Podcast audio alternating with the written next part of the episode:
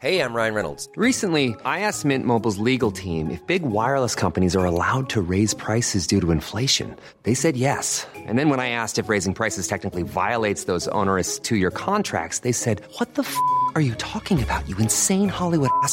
F- So to recap, we're cutting the price of Mint Unlimited from $30 a month to just $15 a month. Give it a try at mintmobile.com slash switch. $45 upfront for three months plus taxes and fees. Promo rate for new customers for limited time. Unlimited more than 40 gigabytes per month. Slows. Full terms at mintmobile.com. I'm Sandra, and I'm just the professional your small business was looking for. But you didn't hire me because you didn't use LinkedIn jobs. LinkedIn has professionals you can't find anywhere else, including those who aren't actively looking for a new job but might be open to the perfect role, like me. In a given month, over 70% of LinkedIn users don't visit other leading job sites. So if you're not looking on LinkedIn, you'll miss out on great candidates like Sandra. Start hiring professionals like a professional. Post your free job on linkedin.com/achieve today.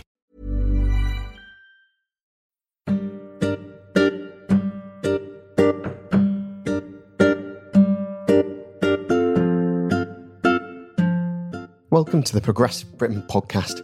This is the podcast with the unpopular opinion that progressive centre left politics has a lot to offer the modern world. Could the next Labour government be ours at the touch of a button? Technology still doesn't play much of a role in our democratic process. We vote with a pencil and paper, and it's all counted by hand. Elastic bands for the bundles is about as modern as it gets. But as participation is on the rise, is this something we're missing out on? Or is that just proof that the system works? I'm Progress Deputy Editor Conor Pope, and I'm with Progress Deputy Director Stephanie Lloyd and Digital Editor Sam Bright. Our guest today is Areeq Chowdhury, Chief Executive of WebRoots Democracy, a youth led think tank focusing on how technology can improve democratic participation.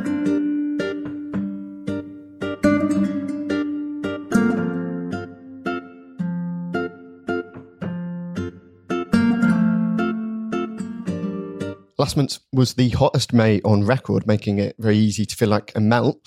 June is expected to be wet, bringing out slugs in the summer showers, but then it's like that all year round on Progressive Britain, according to our Twitter mentions. Despite the emergence of the phrase kinder, gentler politics, the way in which political discourse is carried out appears to have worsened over the past few years. WebRoots Democracy's an upcoming report out on the tone of political debate in the UK and how it could be regulated online. Areeq, could you tell us a little bit more about this report? Yeah, so this report is part of a uh, wider project on regulating social media within politics. And this report is looking at what the picture of um, online abuse within political debate is currently. So, not just politicians, but also uh, influencers and journalists. Um, how is the way that they are they're engaging with politics being affected by people sending them abuse or, or death threats, even? And then it's looking at what the role is for technology companies, Facebook, Twitter, and others to actually crack down or, or combat this kind of um, poison in political debate, or what is the role of the government or, polit- or political parties or uh, individuals themselves. Um, so obviously it's quite challenging. You know, Facebook isn't like uh, any other traditional media outlet. You know, they're getting billions of bits of content every day. Anyone can really make an account. And how do you really regulate uh, such a massive company that isn't even based within the UK? And then the flip side is, do we just accept self regulation and accept that our laws are being uh, implemented by a private US company? Um, so it's really looking at what we should be doing more to actually have our own uh, country uh, enforcing our own laws. I mean, the Facebook regulation stuff is something that we keep coming back to on this podcast, I think. But, but do we think generally abuse has got worse in politics over the past few years? Is that a fair thing to say? I think so. And I think even if it hasn't got worse, it certainly feels like it has got worse. And there's almost become this kind of accepted norm that if you are on social media and you are in politics, that that is just the way that people can behave. I kind of spent a couple of years totally out of politics before I came back and joined Progress. And my Twitter then in comparison to now is is somewhat different to say the least. But also I remember I remember like the first time I went on the daily politics for Progress and literally for about a week I had to just put my phone away because every time I went anywhere near Twitter it was going so kind of every time I went on there there was so much abuse or so much traffic that was going in it, would literally crash the app constantly. And it's just it's just unpleasant. But I, I do think there is a couple of things there. There is one bit particularly and it's something I've kind of noticed more as we talk about very importantly the difference between kind of abuse and the, and the growth of that, but also then in terms of political challenge. And they are two different things. And I think quite often now we're seeing kind of what is just people going, I actually just don't agree with the political point that you've made there. Um, being called abuse, which I think actually really undermines at points then the level of sheer actual abuse that people really do receive on those things. So I think it's about, you know, being able to participate in this stuff online is a really good thing. And it's a way to talk to people and hear different opinions, although quite often not. It's normally just a little echo chamber. But there is a difference between kind of just criticism of your political opinion and abuse. That point about the echo chamber is quite interesting. I think I feel like a couple of years ago we were talking about people online are stuck in their little bubbles and they don't get opinions from outside of those bubbles. And that was, uh, it felt like a, a moment like this is the big problem in politics that the divides are happening because people don't reach outside of their bubbles now. And actually, now it seems kind of weirdly different. I'd say I'd say that conversation at that time was within its own echo chamber itself. um, I often Yeah, yeah. say um, a lot of the talk around echo chambers, but also fake news, is the conversation of people who've lost elections. So at that time, it was Ed Miliband had lost. Everyone on Twitter thought Labour were doing a lot better. It turns out they weren't. Um, I don't think the Conservative Party were having a conversation about echo chambers after that election. And the same with Donald Trump and Brexit. And I don't think Trump supporters or uh, Brexit supporters are necessarily talking about echo chambers or fake news to the same extent as those who've, who've lost elections. But again, you know, it is a massive, uh, massive issue. I, I think the the thing that with echo chambers is, um, I heard a really good argument a few weeks ago. It's not that we're existing echo chambers; it's that we see people's views who we don't agree with, but they can't be articulated very well in 280 characters. So we're never really going to be convinced of their perspective. So basically, you're just sat there feeling you're the only- only sane person in an internet of idiots. And it, that effectively, even though we do see other people's perspectives, it ingrains our own political viewpoints. Um, another thing I'd like to say on the on, on the level of abuse, it, it's quite interesting actually managing um, Well, you manage our Twitter account, Exactly. Sam. So, So- there's a level of abuse that you must just see on a daily basis. So Exactly, yeah. pleased when we hired you and I could just give you that task. it's the only reason he was pleased. but the difference between Facebook and Twitter is quite noticeable in that I, I- I feel it's a lot easier to be anonymous on Twitter. You see a lot of people with their egg avatar or, you know, with fake names, etc. And the level of abuse on Twitter seems to be a lot more virile than it is on Facebook, at least it is on our accounts. Um, and I think Twitter is trying to clamp down on that, but perhaps it could do it could do more. This is the big debate. Uh, one of the big debates in our report as well is looking at this idea of anonymity, because people are uh, tend to be more abusive when they feel like no one will really know it's them. And Facebook does have policies in place itself. It has a real name policy and it has a profile photo policy. Obviously, there are still ways around it, but they make it more difficult for you to be anonymous. Uh, Twitter just doesn't have anything like that Yeah. at the moment. Also, Facebook for businesses has a verification of identity. So some businesses, for example, can't have uh, Facebook pages without actually ide- uh, verifying their identity with documents. And Twitter could do the same thing. And, and one of the things we want to look at is whether we should, for example, get rid of um, this idea of blue ticks or replace it with something else, because they, they were actually there to verify identity. So one debate in Twitter, at least, is whether they should start looking at verifying identity of users and, and whether the UK government should introduce some policy for social media platforms to have a certain number of users to actually start verifying identities. And in terms of, sorry, I'm gonna I'm gonna No, steal Conor's job and ask a question. Um, in terms of the report, are you because obviously anecdotally and kind of we feel like um, I say this particularly as a, a kind of gay women in politics and things like that. That if you are not basically a white stripe white straight man called Bob, Tom, or Simon, that you uh, are more likely to get a lot more abuse in terms of, and it will often become a lot more personal. We saw this with uh, anti-Semitism and Islamophobia and, and things like that over the last couple of years. Are we? Is is that does that bear out in stats? Like, is that is that that's just not what people think? That is that is true. And is does it? Is there often a real difference in tone to that kind of abuse in the way that it happens? I know personally, I get a lot of uh, like racist and Islamophobic abuse if, I, if ever I go on TV or, or just make a Yeah. make an opinion on something, and that does actually play into my mind when I do write tweets. I've often drafted tweets and then just deleted it because I can't be bothered yeah. Yeah. with the uh, the the backlash that there would be in terms of stats. Uh, I don't know for sure, but I know the most abused politicians, like the most toxic abuse, are tend to be BME women. So Yeah. Diane Abbott and Naz Shah, Mm. I think, are the two MPs that get the most uh, toxic abuse uh, online, and it's that's like a daily basis. Yeah, because it was in the last general election, wasn't it? Half of the abuse faced online was just Diane Abbott alone. Yeah. Like it was vile. Mm, and the kind that. of abuse is, is Oh, even just- like yeah. it's just disgusting to Yeah. be honest. You wouldn't see people do that in real life, and then Well, it's illegal to do that in real life. yeah, way that they I mean do this it. is this So- is the problem, and no one's really tackling it. I mean, we shouldn't, and I, I still don't think we should really leave it for self regulation. I think this should be something that our government should take responsibility for.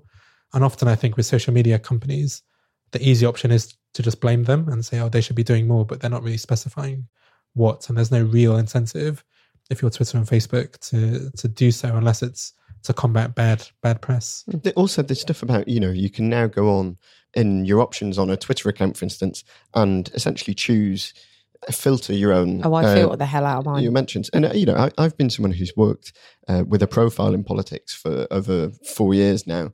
And before that was already doing blogging and tweeting about politics regularly. So, uh, but it's only quite recently that I've changed my mentions to only get them from people that I follow. And I very rarely change it out of that just because I, I just can't be bothered with like picking up my phone and like people just being able to send me abuse straight to my phone. And it actually kind of is really depressing. And i say that as a you know white straight man. Like I, so i don't get any of this kind of this extra layer of uh, of abuse that obviously others suffer. But what's quite interesting about it is one of the things that you can filter out is people who have egg profile pictures the you know the automatic profile that you that you get given.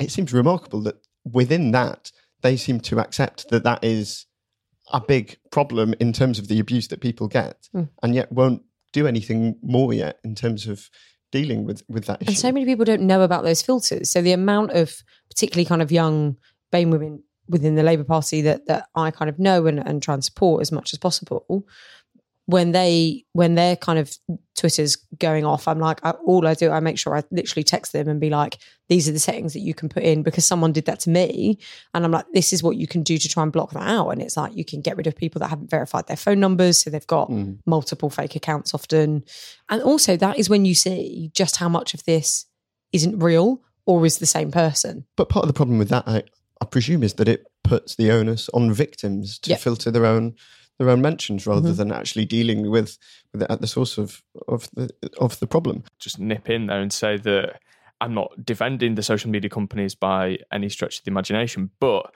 they face uh, distinct political pressure at the minute in that um, the free speech groups, if Facebook and Twitter do act, will jump on them and say they're trying to censor people because Facebook, especially, has been accused of having a liberal bias in the United States. And so they are very sensitive to any accusations from the right, um, the free speech libertarian right, that they're censoring the platform in any way. So that puts them in a real bind to act. This is the this is the problem because the internet is seen as this sort of ideal for free speech and democracy, and I think we're now starting to see a shift away from that a little bit as we start to realize what the consequences are of, of having such an open internet. And one of the things we probably won't look at in the report, but one of the things we've looked at before is the sort of language of the internet. So we refer to things as being open or closed, and one thing that I would rather we referred it to as civil and uncivil.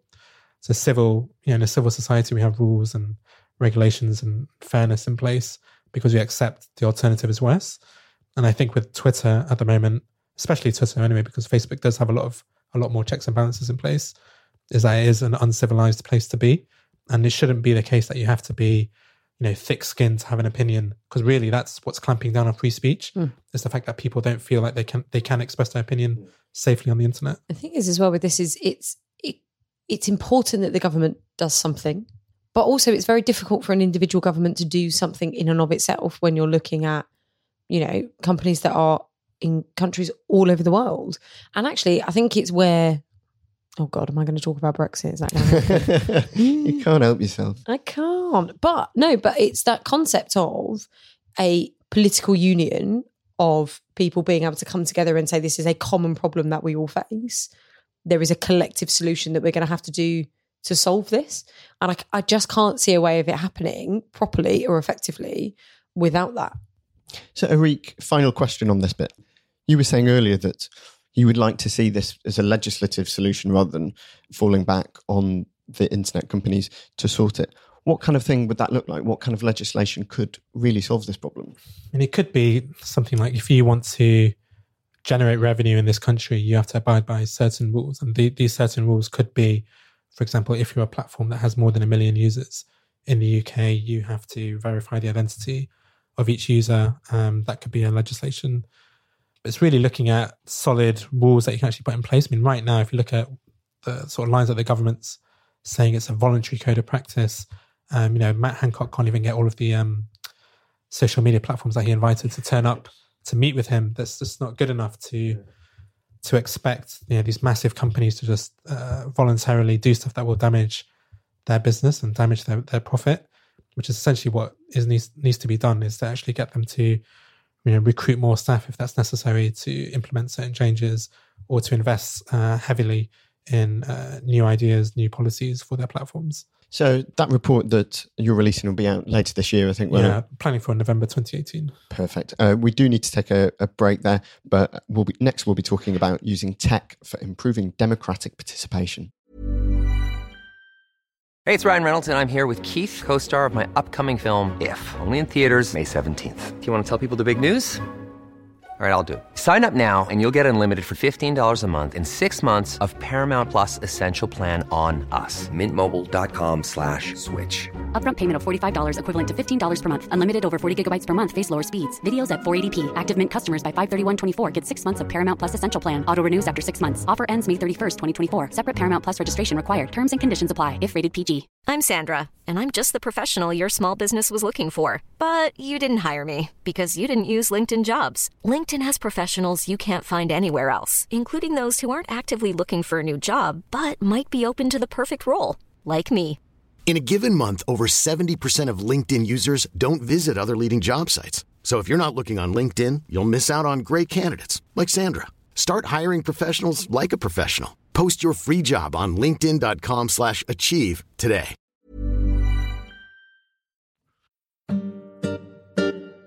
My name is Jasmine Beckett and I'm standing for the Labour Party's National Executive Committee. Along with my fellow centre left candidates for the NEC, we are campaigning for Labour Party members to have a say on Brexit at Labour Party conference. All members want a say on the biggest issue facing our country at the moment. You can sign up to the campaign now at laboursay.eu. Political party membership has doubled over the past five years from an all time low. Turnout has risen in the last four consecutive general elections, and the EU and Scottish referendums of the past four years have seen higher turnouts than any election in decades. But is the failure to harness new technology in the democratic process stifling wider public involvement? Um, Areeq, if we can start with you again, are we seeing a resurgence in democratic participation, do you think? I would still say our democratic participation is absolutely terrible. I mean, bar referendums, you know, referendums, personally, I'm very against them as an idea. I think we, we have a representative democracy for a reason and we pay politicians to deliberate over the details of policies. I don't think we should outsource that in referendums. But, you know, if you look at uh, local elections, for example, you're still seeing turnouts of 33%. Our general elections, you know, we celebrate a turnout of 66%, even though that's, you know, one in three people that you walk past in the street not participating in that election. So I do think we're, we're in a crisis stage in democracy, not just here, but around the world. You know, these turnouts are worse in America and in, in certain parts of Europe. And I, I do think there's a, a need to actually look at this from scratch and understand why people don't engage and what can be done better to actually ensure that people are participating in election and in, a, in an informed way. And what, what kind of role do you think technology has to play in, in all of this then? So, one uh, reform I particularly advocate is the introduction of an online voting option. Um, so, this would be like postal voting, so you can still vote by post and in person, but you'd just be able to vote on your smartphone or your laptop, for example. Um, one of the main benefits of that is that there are many groups in society who are still unable to physically cast an independent vote. And they are uh, often people with disabilities, um, who, are, who maybe housebound disabilities, um, people who are vision impaired who can't physically see the ballot, or people who are situated abroad and might might, diff- uh, might face difficulties navigating the uh, postal voting system you know, we, are talking, you know, we're 100 years now from the first women getting the vote. There are still women today who can't vote. Um, I mentioned vision impaired voters. What is in place currently is you have this tactile voting device, which is essentially a braille template that you put over your ballot paper. But only 1% of vision impaired users use braille now.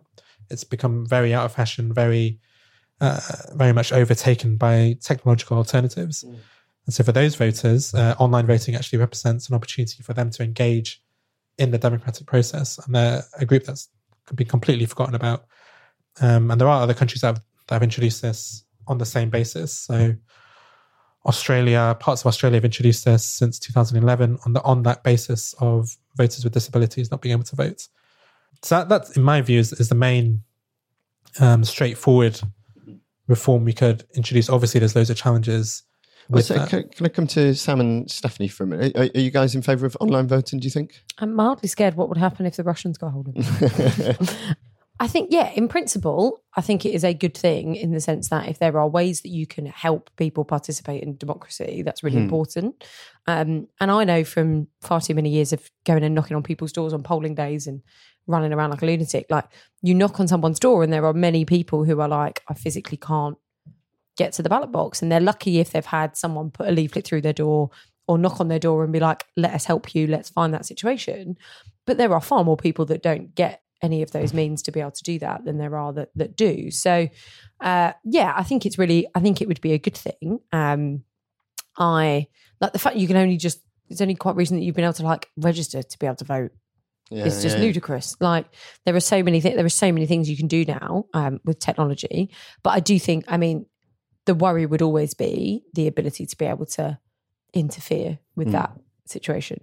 Sam, what do you think? I mean, historically, I've I've followed your work for quite a while, Areeq, at WebRoots, and historically, I was a big fan of online voting. I think over the past few years, I've become a bit more skeptical about it. I am particularly worry about. I mean, in a in a restricted sense, I'm very much in favour in favour of people who don't have um, access to be able to go and vote. But I worry about the fact that we might be creating sort of political robots through online voting in that you've seen the sort of momentum Jeremy Corbyn, Corbyn model where you essentially sign up um, on their email list. And then you're kind of caught in this um, cycle where they say vote in this election. Click this link. Vote for this candidate. And it doesn't seem to be a deep democratic form of participation involved in that sort of online voting. And I wonder whether pausing and actually having the physical um, need to go down to the ballot box causes people to reflect a bit and think, oh, you know, who am I voting for? Why am I voting? I'm actually going out of the house. You know, I'm taking an hour out of my day you know, and I, and I worry about not just you know the numbers of people who are participating, but the quality yeah, of that yeah. participation as well. I'm not. I'm not sure I'd necessarily fully agree with you on that, Sam. In that sense, I, I do think whether you're voting online or whether you're voting physically, I think traditionally we'd think probably people would f- feel more invested in their vote if they're doing it physically. But I do think it also gives you the opportunity and the ability to be able to give people far more information about what it is that they are voting on or what that's you know what the implications of some of that is which currently we don't really do anything as as a state there's nothing that's really like here are all of the reasons why you should vote. Not who you should vote for or what they believe in but we do nothing really that actually encourages people. We've slashed citizenship education what the conservatives have let's be very clear slashed citizenship education in schools so there's even less of an understanding of that. And i think actually if there was a move towards more technology playing a role within democracy, it would give people the opportunity to have more of an understanding as to why the process in and of itself is important. Because the main reason that you get when you knock on someone's door and ask them to vote and they go, absolutely not, is everybody's all the same. I don't even know what they'd do for me anyway. Why would I care? Yeah. Um, and we got this even when we were on Birmingham Pride and we were like stickering people and they were like, I don't do politics. It's not what I do. At a Pride, which is a political event in and of itself. So I don't know. I think it could be a good thing. I, I As I, say, I'm always wary for the Russians. I, it's, a big, it's a big worry. Um, I, I, would say that I, I generally agree about giving people uh, general information to a wide um, variety of political perspectives and then allowing them to go out and make their decision. And providing that information online is totally the right thing to do. And voter registration efforts, as you mentioned, technology can be a great enabler of that. I mean, we've seen, I think Facebook, Areeq, you probably be able to tell me a bit more, but uh, uh, Facebook did a test where they put at the top of a certain demographics timelines a reminder to go out and register to vote. And that boosted turnout by something like 30%. It can be a great enabler technology of getting people out to vote. I'm just worried about that last step of actually ticking your ballot. So the, the ticking the ballot side, um, I've heard this a lot, this argument that making it too easy kind of takes out some of the the informed nature of it. But the, the truth is, the current system is very easy to vote in. There's a reason why your polling station isn't on the seventh floor of a building. It's because people they know that people won't want to go up all of those flights of stairs, and the actual process is just a tick in the box. Um, and also, it's a privilege to be able to be able to physically go to those those uh, polling stations. So for a lot of people, they just don't have that uh, as an option. And you you can make it you know you can make it more informative by having an online platform, you can have information about candidates so that people can actually make more of an informed choice. You know, often even in certain elections, people don't know what they're voting mm-hmm. based on. They might vote in a local council election based on national politics, for example. In terms of the Russians, this is obviously might be the biggest biggest challenge is, is how do you ensure that there is that public trust, and therefore what you need to get is a system where you're where you and uh, election officials are able to verify that the correct vote is counted that was the same as the one that's cast. And there are technologies that can do that. So I'm not sure if you're aware of blockchain. Blockchain is a is a technology that can be used in this uh, particular application because it's a it's a ledger that can't be edited in any way. There's, there's multiple versions of it. The other side of it is that no one really knows. None of us know whether any vote we've ever cast in any election was counted. Um, or counted properly. I mean, exactly, I'm a big right? fan of all night elections. We always have the debate about whether they're yeah. or not. But like, if you asked me to count like 500 easy bits of paper at three in the morning, not a chance. Well, no, I mean, I've been one of those people who obviously every political party can have the the people there watching over um, the counters and making sure, and you know, they do make mistakes, and they you are will, human you, you beings. Yeah, yeah, absolutely. I mean, I'm generally very sceptical of um, electoral reform of, of, any kind. electoral reform generally. On um, Sam's point about whether it gives you a better connection. Um, actually, online voting is something that I'm I'm actually really in favour of. I think that uh, ever since I got you know food takeaway apps on my phone, my decision making about what pizza I want hasn't particularly been impaired. And with um, with respect to the Russian hacking, obviously, uh, you know, I'm, I do not know. I'm not a kind of technolo- technological whiz who can tell you about the security implications of it.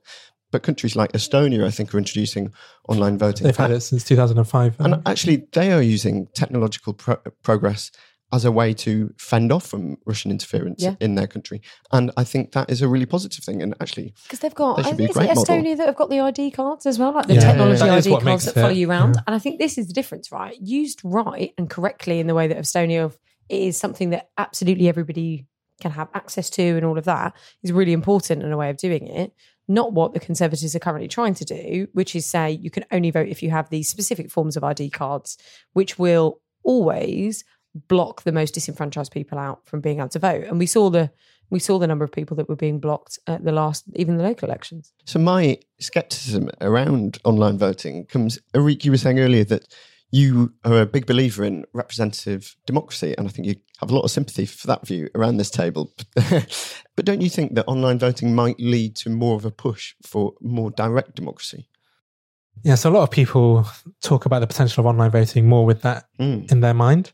I mean, if people vote for a party that wants to introduce something like that, that again is is democracy. Personally, yeah. I'm against the idea of direct democracy because, you know, like I stated before, I, I think we have a representative system for a reason. I just think at the moment our system isn't isn't working in terms of it's not representing people. Mm. And one of the reasons, you know, people say obviously there are lots of reasons people don't vote, like politicians don't represent them, for example. But the Electoral Commission did a study last year, I think looking at the 2017 election about why people didn't vote, and a third of them said that they didn't vote because they weren't able to get to a polling station in time. So for those, that's you know that's millions of voters that would equate to. Uh, taking part in elections. And that's not even to, to talk about the voters with disabilities or voters abroad. Mm. So I think it would have a, a positive impact on representative democracy. And do you think there's going to be a big push for online voting and this kind of thing. I mean, more than 500,000 people signed a petition to stop Uber's license to operate in London being revoked only a few months ago, um, despite obviously the company's exploitative work practices and concerns about passenger safety. Do, do, you actually think that shows how highly people value convenience in their lives these days? And is that something that we need to kind of bear in mind about all this? So in, in the UK, uh, the Scottish government and the Welsh government have both announced that they're going to do pilots of online voting. Mm. And that is something uh, I understand the UK government is uh, at least researching and the Labour Party are, are very supportive of it. And actually, all parties do use online voting for their own elections, yeah. including the Conservatives, who were going to use it for the election of Theresa May slash Andrea Leadsom. Um, and just touching back on the previous point, I find it fascinating that no one's ever alleged that the election of Jeremy Jeremy Corbyn was ever hacked, because actually it, it, fits a lot of the criteria. Do you know? Have you got a secret on this? I mean, I personally don't think it was hacked. What a news story that it does, it does fit all of the criteria. An outside candidate um, winning unexpectedly. Mm. You know, lots of people engaged in that election, and political parties do understand the benefits of it. You know, one of the reasons that I uh, kind of I'm so convinced by online voting is because I've been a Labour Party member for so long, and I see how much easier it is to vote now than a few years ago. But uh, you know, the, the TUC also launched um, a new app this week, and and that is about kind of improving their process and their engagement with people, specifically young people and people in uh, in stable job se- sectors who are less likely to be unionized, um, to give them more information about their rights at work and, and things like that. So, uh, do you think we're going to see more of this from progressives? I think so. And I think Frances O'Grady did a fantastic uh, piece in The Guardian, I believe it was, about um, the kind of reform of the TUC and how when the workplace has transformed so much, trade unions have to do the same in order to be able to meet those requirements. And I think we're already seeing trade unions um, do some of this individually. So, Community Trade Union for the last couple of years have been doing some phenomenal work on uh, people that are self employed and working with an organization called IndieCube to be able to do that. Um, and I think it's just one of those things of the world is changing. The way that people interact with things is very different. The way that people's days are structured are very different. So, you know, flexible working is an important thing. Why would you not make it easier for people to be able to to go and vote and do that? Like, mm. why can I do literally almost everything on my phone other than when it comes to any form of basically public service where it's like no not allowed. Um, or if you do download an app it's about looks like it was literally made about 10 years ago. So i think it's only going to be a good thing in making people feel more connected with it on a more regular basis rather than just once every four years people have a bit of a row on the telly hmm. and then your school turns into a polling station. I just think it's a good thing. And outside of specifically state run uh, services, do you think that technology is playing a big role in, in wider political participation? I mean, Sam was talking earlier about the success of Corbyn and, and momentum in terms of getting people involved online, getting their email addresses, speaking to them online, and getting them to vote in internal elections online. Is this a pattern that we're seeing more widely? I mean, I spent the last election at um, Newspeak House, which is a place in Shoreditch for political technologists. And what they had there was an election war room. Well, that's what they called it. but um, basically, a bunch of developers creating apps around the election. One of them, you know, many of them are actually quite successful. So one of them, ge2017.com, this is a voter advice application uh, where they compare the manifestos of different parties and people, you know, take the quiz and see who they match to. They had two, two or three million users and they built that in like a week, right? Um, another one was uh, an app called Who Targets Me. And this basically was volunteers downloading a plugin on Google Chrome and feeding information about uh, the election adverts they were getting so that they could understand what the strategies of different political parties were, who they were targeting with what kind of adverts.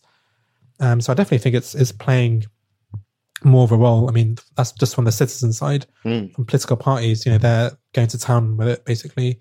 You know, the extreme side is looking at the sort of Cambridge Analytica uh, you know, highly uh, targeted advertising, but also the momentum style campaigning, making it a bit more personal, using videos like humorous content. They, they did that very well, and I, mm. I, do think that played a big role in terms of the you know the relative success of Labour in that election, particularly when you look at uh, university areas and how many of those uh, voters actually were exposed to a momentum video, for example. I feel like I'm the skeptic in the room today. Which is really quite ironic since you're our digital editor. well, exactly. You know, you've got to you got to scrutinize these things. Um, but basically, I, I, think it's quite. I think it's quite ironic that the um, that the news story after the 2017 general election, which essentially created this myth in people's minds that there was high youth turnout, was a piece of fake news. The whole 72% turnout that was um, that was plastered across. Just one guy Twitter. tweeted it. It was just one guy who randomly tweeted it. Got picked up by the FT and the BBC, and then I had to walk into somebody's office at the BBC and say, "No, we've got to do a fact check on this. It's wrong." um, so it was you know, there are kind of, you know, political participation, I think, has gone up, but the extent to which it has, I think, is questionable. And the fake news side of it shows that it's not necessarily beneficial in all circumstances. And, you know, we've, we, we I think we've got to not charge into the future um, and, and, and be completely um, oblivious to our surroundings. We've got to be able to um, we've got to be able to take all this in context. I agree with you entirely, but I do think there is something. You know, if anyone has ever got a lib like Lib Dem bar graph through their door on a leaflet, like it doesn't. There was people lied about stuff in elections and on leaflets before. Like you could do your local leaflet and put it through some direct mails, and it wasn't the big national stuff that would come out. Like it was always people kind of always did some of this stuff, but it was just a different way of doing it and it's not as easy it wasn't as easy for people to know that it had happened and then to share that it happened afterwards so i think some of this has already been in existence for a long time i do think it's important however when we go back to the kind of previous conversation we were having about regulation with regards to abuse that we see online like there has there cannot be a situation where the laws that we have kind of in real life aren't the same in terms of what happens in our digital lives. And I think that's going to be by far the biggest challenge in terms of making this happen because I think it kind of will happen whether people want it to or not, just naturally. Um, because as you say, it just takes a couple of people to sit in a room and develop some apps and, and make a huge influence in that way.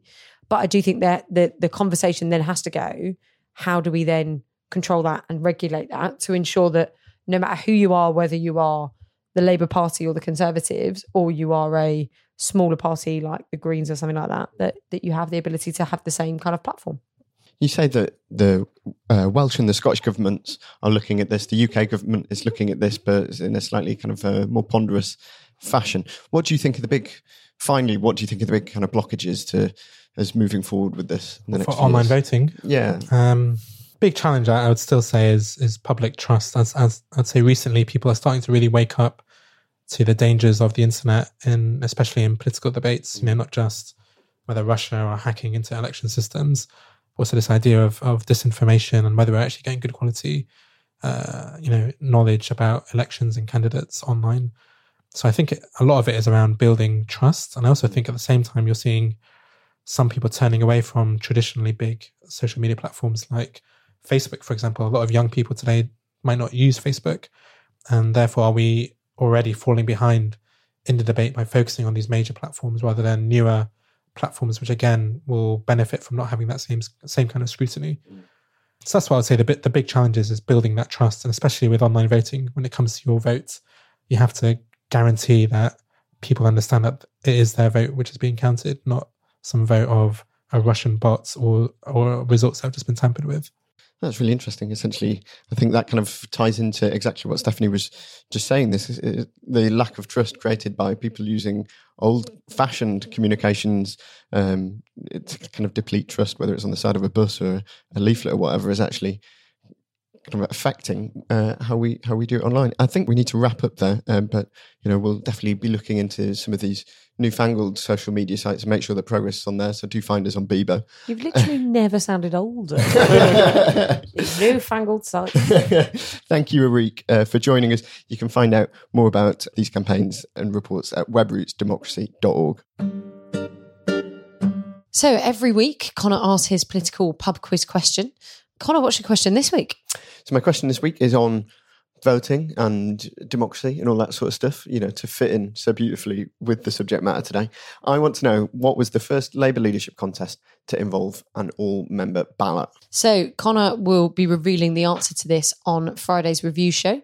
If you think you know the answer, just make sure you tweet in either at Conor Pope or at Progress Online with your answer, uh, or you can email in office at progressonline.org.uk. And the first couple that get that get a fancy Progress mug. We need to leave that here, but we've been delighted to have Areeq Chowdhury joining us today. In the meantime, please do leave a comment on iTunes and a review and a rating, and we'll be back on Friday. Thanks for listening.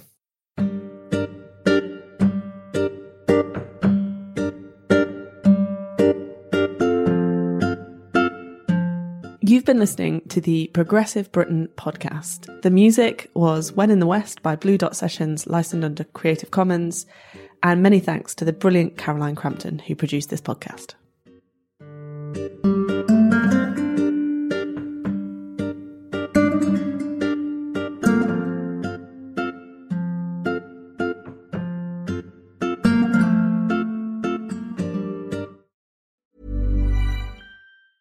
The secret to summer ready skin is here. Osea's number one best selling Undaria algae body oil, clinically proven to instantly improve skin elasticity and transform dry skin to silky, soft, and unbelievably glowing. Its signature scent of freshly squeezed grapefruit, cypress, and mango mandarin transports you to sun kissed summer days. Get healthy, glowing skin for summer with clean vegan skincare from Osea. Get 10% off your first order site wide with code GLOW at OseaMalibu.com.